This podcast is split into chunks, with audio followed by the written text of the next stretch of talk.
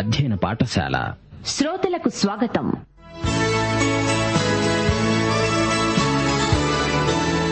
యేసుక్రీస్తు రెండవ రాకడను వివరిస్తూ విశ్వాసులను బలపరిచే ఉద్దేశ్యంతో అపోస్తుడైన పౌలు రాసిన అంత్యకాల సంభవాలు. వినండి. తెసలోనీక పత్రికల ధ్యానాలు.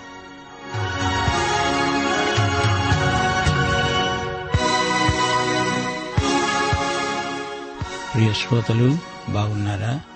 మీరంతా ఇంటిల్లిపాది కులాసాగా ఉన్నారా? మనలో రకరకాల తలంపులు గుసగుసలాడుతూ ఉంటాయి. మన భావజీవితం అల్లకల్లోలమవటానికి ఇదే కారణం. చెడు తలంపులను చెరిపేసి వాటి స్థానంలో మంచి తలంపులను ప్రవేశపెట్టాలి. శరీరానుసారమైన తలంపులు పోవాలి ఆత్మానుసారమైన మనసు రావాలి. రోమాపత్రిక పన్నెండో అధ్యాయం. మనం సజీవ యాగమై పోవాలని చెబుతోంది. యషయా గ్రంథం ఇరవై ఆరో అధ్యాయం మూడో వచనం అంటోంది. ఎవని మనస్సు నీ మీద ఆనుకుంటుందో వానిని నీవు పూర్ణ శాంతి గలవానిగా కాపాడుతావు. ఏలయనగా అతడు నీ ఎందు విశ్వాసముంచి ఉన్నాడు. మన మనసు యేసుని గురించే తలంచుతూ ఉండాలి. మనసులో గర్వం ఉండకూడదు. న్యూనతాభావం ఉండకూడదు. మన మనస్సులోకి ఏది పెడితే అదే బయటికి వస్తుంది మన మనస్సు ఒక కంప్యూటర్ లాంటిది. యేసుతో మనసును నింపుకోండి. వాక్యంతో మనసును నింపేయండి. అప్పుడు మన భావజీవితం బాగుపడుతుంది. యేసు మన సంస్కృతికి మన సభ్యతకు మన సామాజిక నీతికి అతీతుడు. యేసుతో సంయుక్తమైనప్పుడు మన స్వార్థ ప్రయోజనాన్ని మరచిపోతాము. రండి శ్రోతలు ప్రార్థన చేసుకుందాము. కృపా కనికరములు గల మా పరలోకపు తండ్రి నీకు మా హృదయపూర్వకమైన కృతజ్ఞతాస్థుతులు నీ ప్రియకుమారుడైన యేసుక్రీస్తునందు మేము ఆత్మ సంబంధమైన ప్రతి ఆశీర్వాదమును అనుభవిస్తున్నాము. క్రీస్తునందు మాకు సంక్రమించిన ప్రతి ఈవి ఎంతో అమూల్యమైనది. నీకు మా హృదయపూర్వకమైన స్థుతులు. మా శ్రోతల కుటుంబాలను దర్శించండి. తల్లిదండ్రులు తమ పిల్లలను దేవుని భయమందు భక్తియందు పెంచే కృప అనుగ్రహించండి. పిల్లలు మొదట నీ పిల్లలు. వారి భవిష్యత్తును నీవే తీర్చిదిద్దాలి. కుటుంబాలు నీ చిత్తము నెరవేర్పునకు సాధనములవ్వాలని వారి పక్షముగా విజ్ఞాపన చేస్తున్నాము. బైబిల్ కేంద్రితమైన కుటుంబాలు ఎంతో ధన్యమైనవి. మా దేశమందలి స్థానిక సంఘములను ఆశీర్వదించండి. సంఘ సాక్ష్యమును పరిచర్యను విస్తృతపరచండి. సంఘ కాపరులను ఉపదేశకులను ఆత్మయందు బలపరచండి. సంఘ సాక్ష్యము భూదిగంతాల వరకు వ్యాప్తి చెందాలని ఆత్మలు రక్షించబడి సంఘమునకు చేర్చబడుతూ ఉండాలని ప్రార్థిస్తున్నాము. సంఘ బిడ్డలందరూ సమైక్యతతో సహవసిస్తారని ప్రార్థన. సంఘ క్షేమాభివృద్ధి కోసమై ప్రార్థిస్తున్నాము దేవుని రాజ్య సువార్తను ప్రకటించి ఆయన రాకడ కోసమై సమస్త ప్రజలను సిద్ధపరిచే సంఘమై ఉండాలని ప్రార్థిస్తున్నాము. మా దేశమును దేశ ప్రజలను ప్రభుత్వమును ఆశీర్వదించండి. అధికారులను ప్రజానాయకులను బలపరచండి. దేశము సుభిక్షమై అంటుజాడ్యములు ప్రకృతి వైపరీత్యములు కలుగకుండా జన నష్టము వాటిల్లకుండా కాపాడండి. నేటి వాక్య అధ్యయన ఆశీర్వాదములు మాకందరికీ సమృద్దిగా అనుగ్రహించుమని సైతానీయ దుష్ట శక్తులను లయపరచుమని యేసుక్రీస్తు వారి శక్తిభరిత నామమున ప్రార్థించి వేడుకుంటున్నాము మా పరమ తండ్రి. ఆమెన్. ప్రియ సోదరి సోదరులారా ఈ రోజున మనం థెస్సులోని మొదటి పత్రిక ఉపోద్ఘాతం వినబోతున్నాము. ఇదో అద్భుతమైన పత్రిక. పౌలు రాసిన పత్రికల్లో ఇది మొదటిది. క్రీస్తు శకం యాభై మూడవ సంవత్సరంలో రాశాడు. థెస్సలోనికి ఒక రోమా వలస కేంద్రం. రోమా చక్రవర్తులు తమకు ఖైదీలుగా చిక్కిన వారికి ఏమేమి చేశారో వింటే ఆశ్చర్యమవుతుంది. ఆ ప్రజల సంస్కృతి సభ్యతలను మార్చే ప్రయత్నం వారేమీ చేయలేదు గాని వారినందరినీ వలస కేంద్రాలలో ఉంచారు. ఆ కేంద్రాలు రోమా ప్రభుత్వానికి అనుకూలమైన ప్రాంతాలలో నిర్మించబడినవి. ఈ రోమా వలస కేంద్రాలు క్రమేణా రోమా శాసనాలను అమలుపరచడం నేర్చుకుంటారు. రోమా నాగరికత రాను రాను వారికి వంటబడుతుంది. కొంతకాలానికి వీరు రోమియులనే మించిపోతారు. వారి అలవాట్లు భాష దుస్తులు ఒకటేమిటి?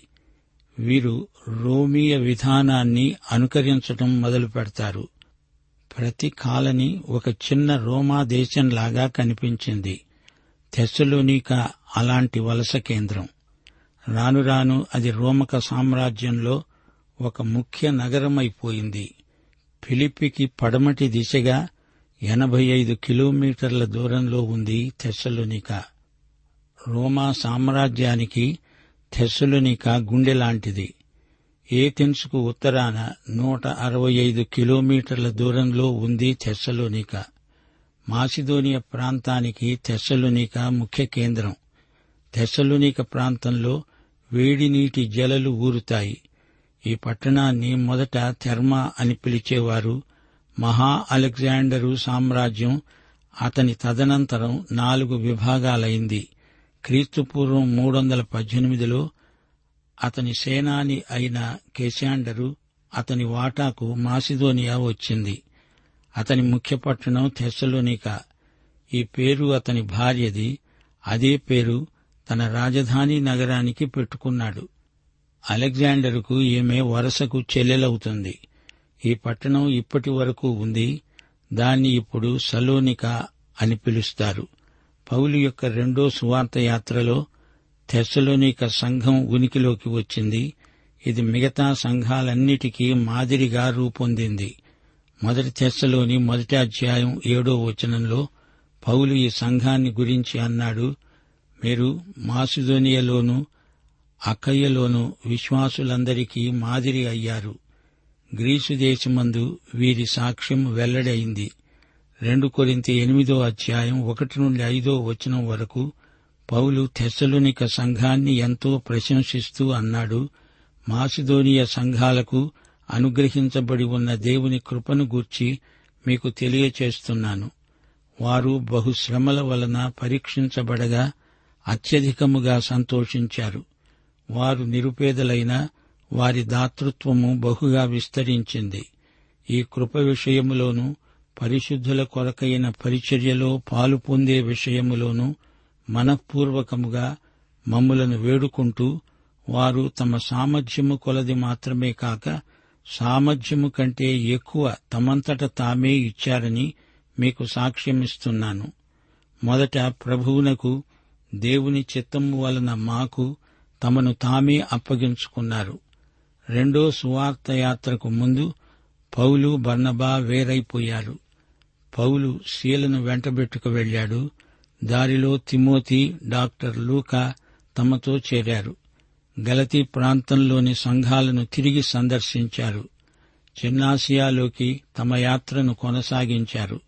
అక్కడ జనసంఖ్య సాంద్రత ఎక్కువ. చిన్నాసియానే ఈరోజు మనము టర్కీ అని వ్యవహరిస్తాము. మూడో సువార్త యాత్రలో పౌలు ఎఫెసు కేంద్రంగా పెట్టుకున్నాడు. అక్కడ నుండి పౌలు అమోఘమైన సువార్త సేవ చేశాడు. అయితే రెండో సువార్త యాత్రలో దేవుని ఆత్మ వారిని దక్షిణాదికి వెళ్ళనివ్వలేదు బితుయేనియా వరకైనా వెళ్ళుదామని ప్రయత్నించాడు. దేవుని ఆత్మ వద్దు అన్నాడు. ఉత్తరానికి వెళ్ళనివ్వలేదు దక్షిణ దిశకు వెళ్ళొద్దు అన్నాడు. అప్పుడు పౌలు పడమటి దిశగా యాత్రను కొనసాగించాడు.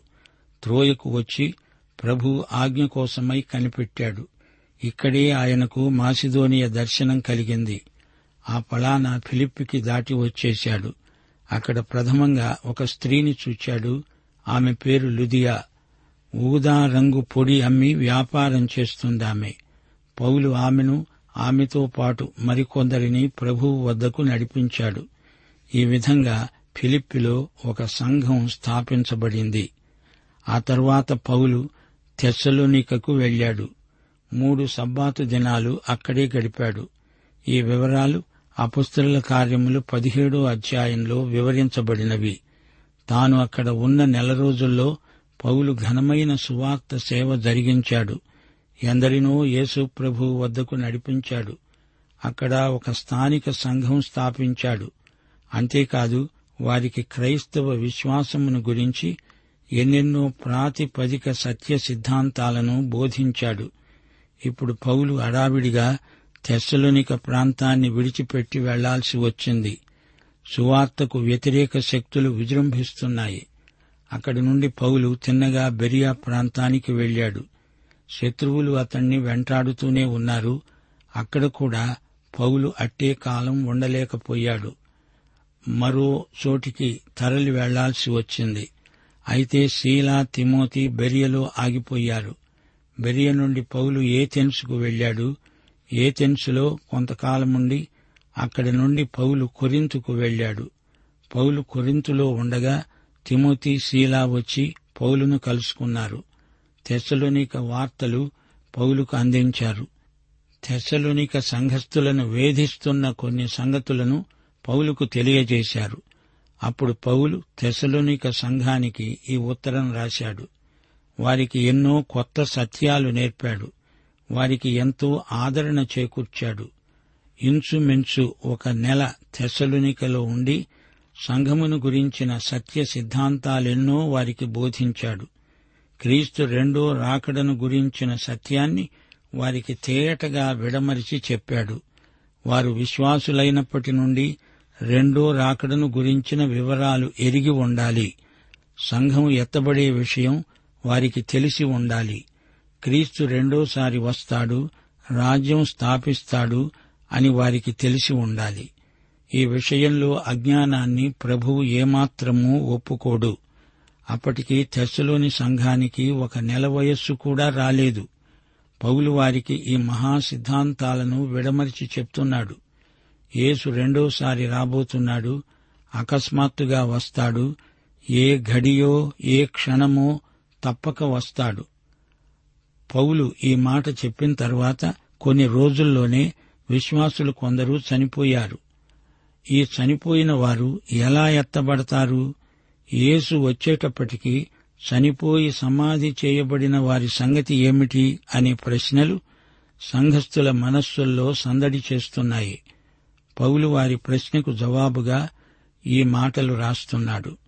విశ్వాసులకు యేసు రాకడ గొప్ప ఆదరణ.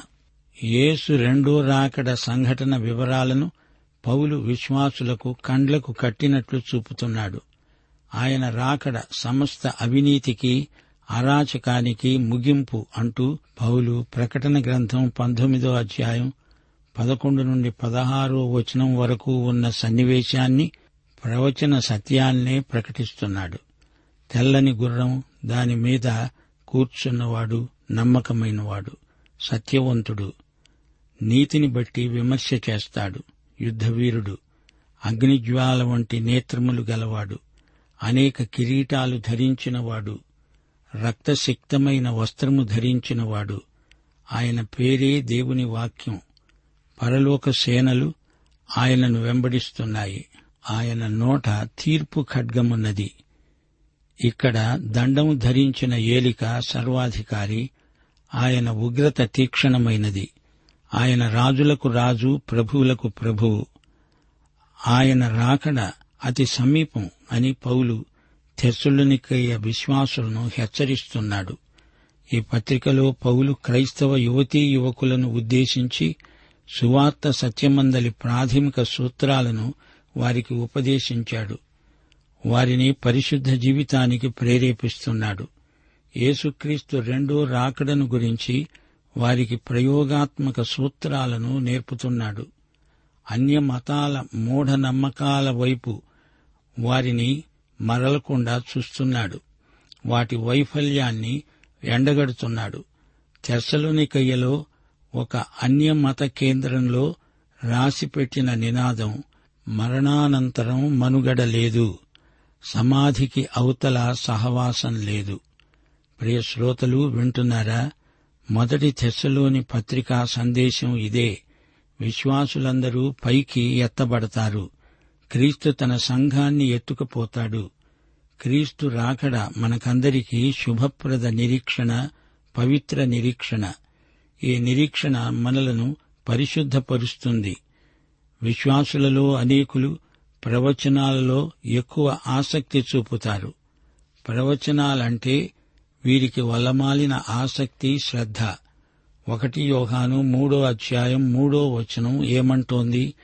క్రీస్తునందు రెండో రాకడ నిరీక్షణ పెట్టుకొనిన ప్రతివాడు ఆయన పవిత్రుడై ఉన్నట్లుగా తనను తాను పవిత్రునిగా చేసుకుంటాడు. క్రీస్తు వస్తాడు నన్ను ఎత్తుకు వెళ్తాడు అని కాదు. ఇప్పుడు ఇక్కడ నీవెలా జీవిస్తున్నావు అనేది ప్రశ్న. ఈ నిరీక్షణ నీలో పనిచేస్తున్నదా? నిన్ను పవిత్రపరుస్తున్నదా? అనేది అసలైన ప్రశ్న. ఈ నిరీక్షణ క్షణక్షణము నీ జీవితాన్ని మారుస్తూ ఉండాలి. రెండో తెశలోని పత్రికలో యేసు రాకడలో స్థాపించబడబోయే రాజ్యాన్ని గురించిన వివరాలెన్నో ఉన్నాయి. మధ్యాకాశంలో ప్రభువుతో ఉండడానికి ఎత్తబడతాము. ఆ తరువాత ప్రభువు మనతో కలిసి వచ్చి రాజ్యమేలుతాడు. ఈ రెండు వేరు ఇవి ప్రత్యేక సంఘటనలు. మనం అక్కడికి ఎత్తబడడం వేరు. ఆయన ఇక్కడికి దిగి రావడం వేరు. శ్రోతలు జ్ఞాపకం పెట్టుకోండి. క్రీస్తు రాకడ ప్రయోజనమేమిటో విశ్వాసులు తప్పక గ్రహించాలి. ఇక్కడ మనం సేవ చేయాలి. ఆయన వస్తాడు అనేదే మన సేవకు ప్రేరకం. యేసుక్రీస్తు వచ్చినప్పుడు మనకు బహుమానమున్నది. ఆయన వస్తాడు గనక మనము ప్రేమ సంబంధాలలో అభివృద్ధి పొంది వర్ధిల్లాలి. క్రీస్తు రాకడ మనలను సమాధిలో నుండి లేపుతుంది. ప్రభువు రాకడ దృష్ట్యా మన ప్రవర్తన పరివర్తన చెందుతూ ఉండాలి. ప్రభువు రాకడ మనకు శుభప్రద ప్రేరణ. నిరీక్షణ. సువార్త నిశ్చయతతో కూడినది మనము శ్రమలలో ఉండగా సువార్త మనకు ఎంతో ఆదరణ కలిగించింది. సువార్త వల్ల కలిగిన ఫలితాలెన్నో ఉన్నాయి. విగ్రహాలను విడిచిపెట్టాము. సజీవుడు సత్యవంతుడు అయిన ప్రభువు రాకడ కోసం కనిపెట్టసాగాము. యేసు రాకడ నిరీక్షణ గొప్ప శక్తి అయి మనలో పనిచేస్తూ ఉంటుంది. ఆయన రాకడ నిరీక్షణ మనలను గొప్ప సాక్షులనుగా రూపొందిస్తుంది. అపుస్తలుడైన పౌలు సంఘస్థులను తల్లిలాగా చూసుకున్నాడు.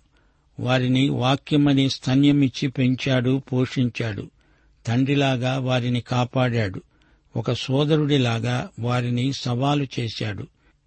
క్రీస్తుకు నమ్మకమైన సాక్షులెవరో వారికి గొప్ప బహుమానమున్నదని పౌలు ఖండితంగా చెబుతున్నాడు. యేసు రాకడ నిరీక్షణ మనలను పవిత్రపరిచే శక్తిగా పనిచేస్తుంది. యేసు రాకడ భావనలో మనలను ప్రతిష్ఠించే గుణముంది. తిమోతి వచ్చి తెసలునికియ వారి వృత్తాంతం తనకు అందించినప్పుడు పౌలు ఎంతగానో ఆనందించాడు. మీరు విశ్వాసమందు స్థిరపడండి ఎదగండి పురోగమించండి అంటూ పౌలు వారికి హితబోధ చేశాడు. విశ్వాసుల ప్రవర్తన నియమావళిని పౌలు వారికి బోధించాడు. యేసు రెండో రాకడ నిరీక్షణ దేవుని బిడ్డలకు ఆదరణపూర్వకమైన ఆశాభావం కలిగిస్తుంది. క్రైస్తవుడు మరణిస్తే ఏం జరుగుతుంది? ఎత్తబడటంలో సంఘం ఎలాంటి దీవెన పొందుతుంది? నాలుగో అధ్యాయంలో ఇదంతా తేటగా చూపబడింది. క్రీస్తు రెండో రాకడ అంటే సంఘానికి ఎంత ఉద్రేకమో. ఆయన వస్తే జరిగే సంఘటనలు ఎంతో వేగవంతమైనవి. క్రీస్తునందు మృతులైన వారు మొదట లేస్తారు. అప్పటి వరకు సజీవులై ఉన్నవారు మహిమ శరీరాలకు మార్చబడతారు. యేసు మరల రాబోతున్నాడు గనుక దేవుని బిడ్డలారా సిద్ధంగా ఉండండి. ప్రభువు ఆజ్ఞలను పాటించండి. అప్రమత్తులై ఉండండి. ఈ విధంగా పౌలు మొదటి తెస్సలోని పత్రికను రాసి ముగించాడు. ఈ పత్రికలో అడుగడుగున విశ్వాసులను మేలుకొల్పే సందేశమున్నది. ఈ పత్రిక పౌలు చేసిన రెండో సువార్త యాత్ర సందర్భంలో రాయబడింది. పౌలు ఈ పత్రిక రాయటంలో ఉద్దేశ్యం ఒకటే. వారి విశ్వాసం స్థిరపడాలి. పౌలు వారి విశ్వాసాన్ని ఎంతో ప్రోత్సహించాడు. యేసుక్రీస్తు రెండో రాకడ దృష్ట్యా దేవుని బిడ్డలు ఈ లోకంలో ఎలా ప్రవర్తించాలి? ఇదే అంశాన్ని ప్రతి అధ్యాయంలో పౌలు ప్రస్తావించాడు. యేసుక్రీస్తు మళ్ళీ వస్తాడు. తన ప్రియ ప్రజలను తన దగ్గరికి చేర్చుకుంటాడు గనుక విశ్వాసులు ఈ దివ్య సత్యానికి తగినట్లుగా బ్రతకాలి నిరీక్షణ కలిగి జీవించాలి విశ్వాసులలో ఆనందోత్సాహాలు ఉరకలు వెయ్యాలి అనేదే ఈ రచయిత ముఖ్యోద్దేశ్యం. విశ్వాసులు తమ దేవుణ్ణి సంతోషపెట్టడానికే జీవించాలి. పవిత్ర జీవితం సోదర ప్రేమ కలిగిన వారై తమ జీవిత విధానం ఆకర్షణీయమై ఉండేట్లు చూసుకోవాలి దేవుని బిడ్డలు వెలుగు సంతానం. తెస్సలోని సంఘం ఒక ఆదర్శ సంఘమై అభివృద్ధి పొందుతున్నది అంటూ పత్రికారంభంలోనే పౌలు కొన్ని ప్రశంసా వాక్యాలు పలికాడు. వారిని అభినందించాడు. పరలోకమందు మీ కొరకు ఉంచబడిన నిరీక్షణ క్రీస్తునందు మీకు కలిగి ఉన్న విశ్వాసము పరిశుద్ధులందరి ఎడల మీకు ఉన్న ప్రేమ విశ్వాసము నిరీక్షణ ప్రేమ ఈ మూడు వారిలో ఉన్నందుకు వారికి అభినందనలు తెలిపాడు. దశలోని పత్రికలో విశ్వాసముతో కూడిన పని ప్రేమతో కూడిన ప్రయాసము నిరీక్షణతో కూడిన ఓర్పు అని ప్రత్యేకంగా పేర్కొన్నాడు. విశ్వాసము క్రియలతో కూడినది ప్రేమ ప్రయాసముతో కూడినది నిరీక్షణ సహనముతో కూడినది. కనుక తెస్సలోనిక సంఘం ఆదర్శప్రాయమైనది. అయితే ప్రకటన గ్రంథంలో ఎఫెసి సంఘానికి ఉత్తరం రాస్తూ ప్రభు అన్నాడు నీ క్రియలు కష్టము సహనము నేనెరుగుదును గాని వీటితో పాటు ఉండాల్సిన విశ్వాసము ప్రేమ నిరీక్షణ ఎక్కడా? అని ప్రభువు సంఘాన్ని నిలదీసి అడుగుతున్నాడు. తెస్సలోనికలో ఉన్న ఈ సంఘం జనాభా రెండు లక్షలకు మించింది. ఈ పట్టణాన్ని సలోనిక అనే పేరుతో ఈ రోజు వరకు పిలుస్తున్నారు. అంటే అది గొప్ప విశేషమే. ఆ పట్టణం ఐశ్వర్యంతో రాజకీయంగా ఆ రోజుల్లో ఎంతో అభివృద్ధి చెందింది. ఇలాంటి పట్టణానికి పౌలు ద్వారా సువార్త వచ్చింది. అక్కడ ఒక చక్కని సంఘం ఏర్పడింది. ఈ విధంగా క్రీస్తు సువార్త విశ్వవ్యాప్తమైపోయింది. యేసుక్రీస్తు రెండో రాకడ త్వరలో సంఘటిల్లబోతున్నది. విశ్వాసులు పనులన్నీ మానేసి నిరాసక్తంగా ఉండిపోయారు. అప్పుడు పౌలు వారిని హెచ్చరిస్తూ ఆయన ఎప్పుడూ వస్తాడని కాదు ఆ వచ్చే యేసును ఎదుర్కొనడానికి మీరు విశ్వాసంతో జీవిస్తూ ప్రభువు మహిమార్థమై మీ పనులు మీరు చేసుకోండి అని హెచ్చరించాడు. అన్యమత ప్రభావం నుండి వారిని కాపాడే ప్రయత్నం చేస్తూ ఈ పత్రిక రాశాడు. పౌలును గురించి కొందరు దుష్ప్రచారం చేసేవారున్నారు. పౌలు స్వార్థపరుడని నిరంకుశుడని చెప్పి సంఘంలో చీలికలు తేవడానికి కొందరు పూనుకున్నారు. ఈ విపరీత ధోరణులను అడ్డుకునేందుకు పౌలు ఈ పత్రిక రాయవలసి వచ్చింది. ఇలాంటి పరిస్థితులు నాటి నుండి నేటి దాకా సంఘాలలో ఉన్నాయి. అయితే ఒక ప్రశ్న. థెసలునిక పత్రికలు ఎందుకు పౌలు రాయాల్సి వచ్చింది? ఈ రెండు ఉత్తరాలు ఒకలాగే ధ్వనిస్తాయి. కొన్ని వారాల్లో బహు కొద్ది కాలంలో పౌలు ఈ పత్రికలు రాశాడు. తెసలునిక సంఘం లోకంతో రాజీ పడకుండా నిలిచింది. తన ప్రభువును సంతోషపెట్టడానికి ప్రయాసపడింది. అది ప్రార్థించే సంఘం. ఈ పత్రికలో పౌలు కాపరులకు గొప్ప హెచ్చరిక చేస్తున్నాడు. మనుష్యుల వలన కలిగే ఘనతను కోరకూడదు. దేవుని సువార్తను మాత్రమే కాక మా ప్రాణములను కూడా మీకివ్వడానికి సిద్ధపడి ఉన్నాము అంటున్నాడు పౌలు.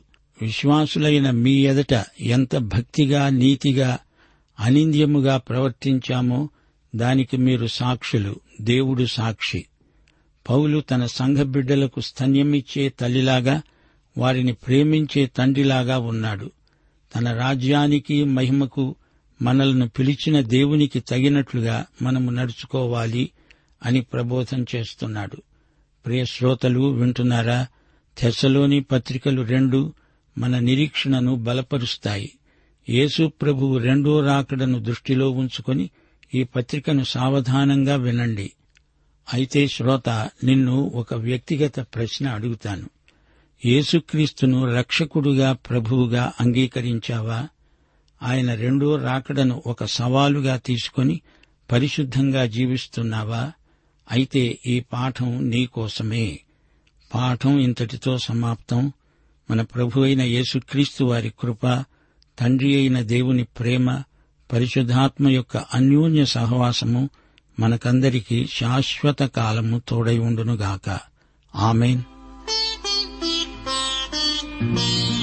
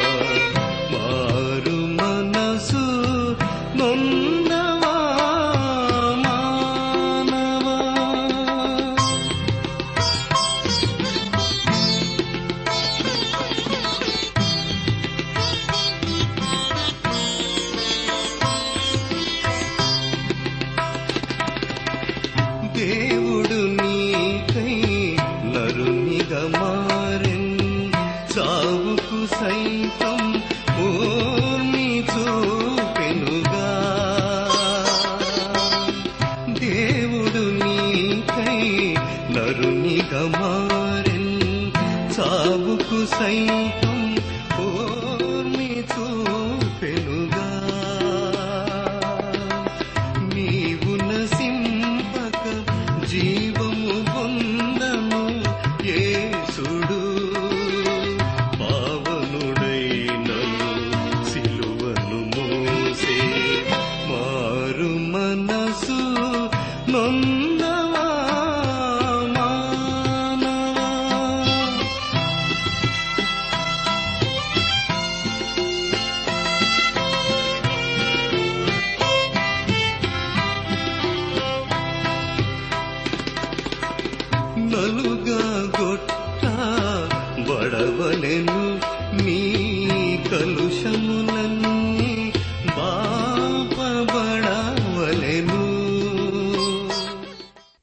వార బైబిల్ అధ్యయన కార్యక్రమంలో మీరింతవరకు తెసలోనికైలకు వ్రాసిన పత్రిక వర్తమానాలు వింటూ ఉన్నారు. ఈ పత్రిక వర్తమానాలు మీ అనుదిన ఆత్మీయ జీవితాన్ని మరింత బలపరుస్తున్నాయని భావిస్తున్నాం. ప్రస్తుతం మీరు వింటున్న తెసలోనికలకు రాసిన పత్రిక వర్తమానాలపై గొప్ప సంఘటన అనే పుస్తకాన్ని సిద్దం చేస్తున్నాం. గొప్ప సంఘటన అనే ఈ పుస్తకాన్ని ఉచితంగా పొందగోరేవారు ఈ రోజే మాకు వ్రాసి లేదా ఫోన్ చేసి మీ పేరు నమోదు చేయించుకోవచ్చు. మరియు మీ ప్రార్థన అవసరతలు సలహాలు సందేహాలు మాకు వెంటనే తెలియపరచగలరు. మా చిరునామా ప్రేమధార ట్రాన్స్వర్ రేడియో ఇండియా తపాలా సంచి నాలుగు సికింద్రాబాద్ ఐదు సున్నా సున్నా సున్నా ఒకటి ఏడు.